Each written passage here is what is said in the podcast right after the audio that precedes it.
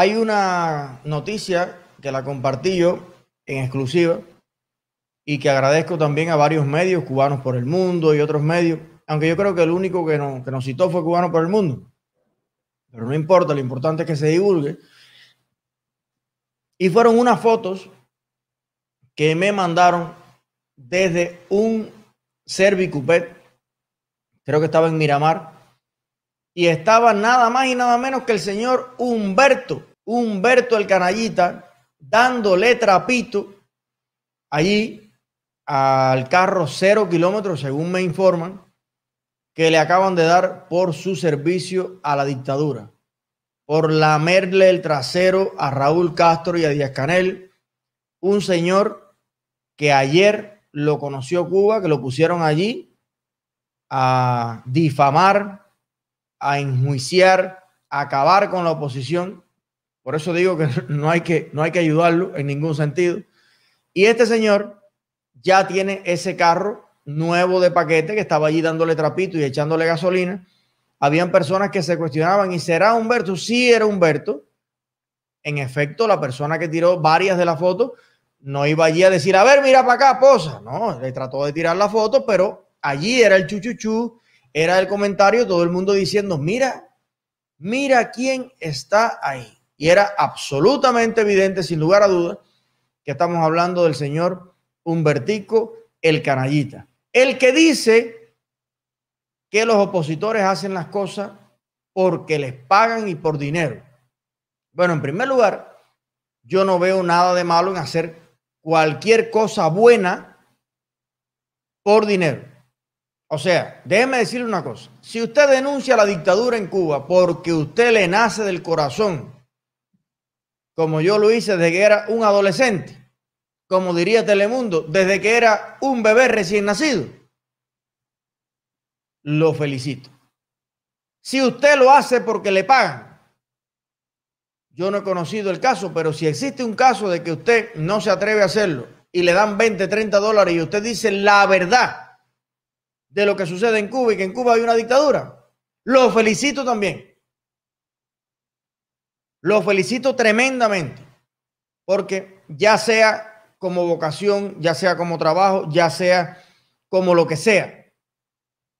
Me parece tremendamente útil y tremendamente digno denunciar a la dictadura. Eso es algo bueno. Y si usted le pagan por hacer algo bueno, a mí me parece genial. Ahora, apañar, justificar y mantener a la dictadura que empobrece y tiene la miseria y, encarcela y persigue y oprime al pueblo, eso es algo malo. Y si usted apoya la dictadura, tanto por vocación como porque le nace o porque le paguen, en todas las variantes me parece malo. Porque hacer el mal es negativo, ya sea gratis o sea por dinero. Si usted asalta, si usted roba, si usted es un criminal o apoya a criminales, como los que están al frente de la dictadura, gratis o por dinero, usted está haciendo un trabajo contra la humanidad profundamente reprochable.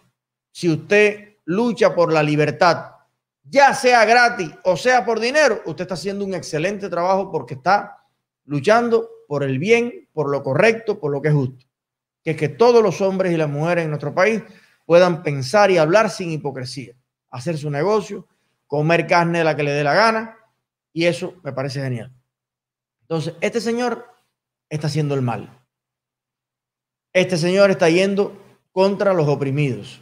Este señor le está yendo contra los artistas, contra los periodistas independientes. Este señor es un peón asalariado de los criminales que están al frente de la dictadura. Y ahí está el premio.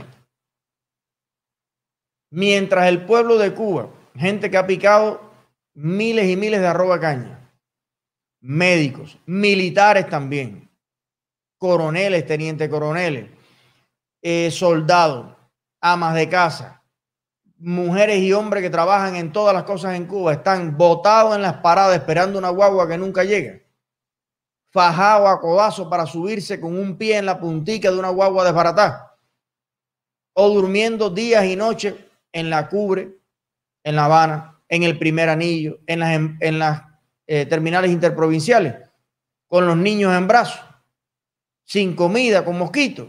Está este señor en su carrazo, pasando por delante de todas las paradas en La Habana, porque tiene un único mérito que le permite tener un carro regalado en Cuba. Ser chivato. Tener una lengua de 2.000 metros de, de tripa, de largo, para chivatear a todo el que quiera un cambio, el que quiera democracia, el que quiera libertad. Esto es un asco, señor. Lo que estamos mirando aquí. Esto es una falta de respeto a todos los trabajadores cubanos. Y de hecho, me han dicho que hay inconformidad incluso en el ICRT.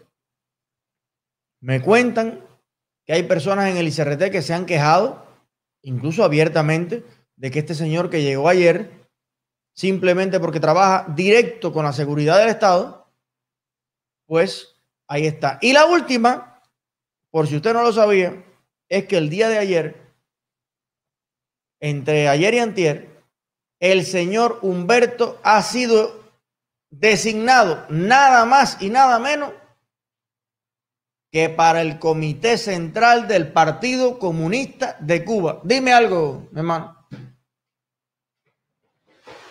La cosa que quiero mi hermano, este, nada, todos los días eh, salen cosas nuevas, pero nada sorprende. Bueno, ¿qué pensará Fidel Castro de todo esto? Chico, te voy a decir una cosa, compadre. Yo no sé, mi hermano Raúl, en qué estaba pensando con ese señorito Díaz Canel, pero te voy a, a llamar después, vamos a hablar en privado nosotros unas cosas ahí, porque tengo un proyecto que nosotros juntos vamos a hacer. Con usted. usted quédese en la piedra abajo, bien abajo, hasta que la piedra esa la hagamos granito para ponerlo en el fondo de un edificio de lo que se vayan a levantar, ahí en el, para el pavimento, ahí se derrita la piedra esa.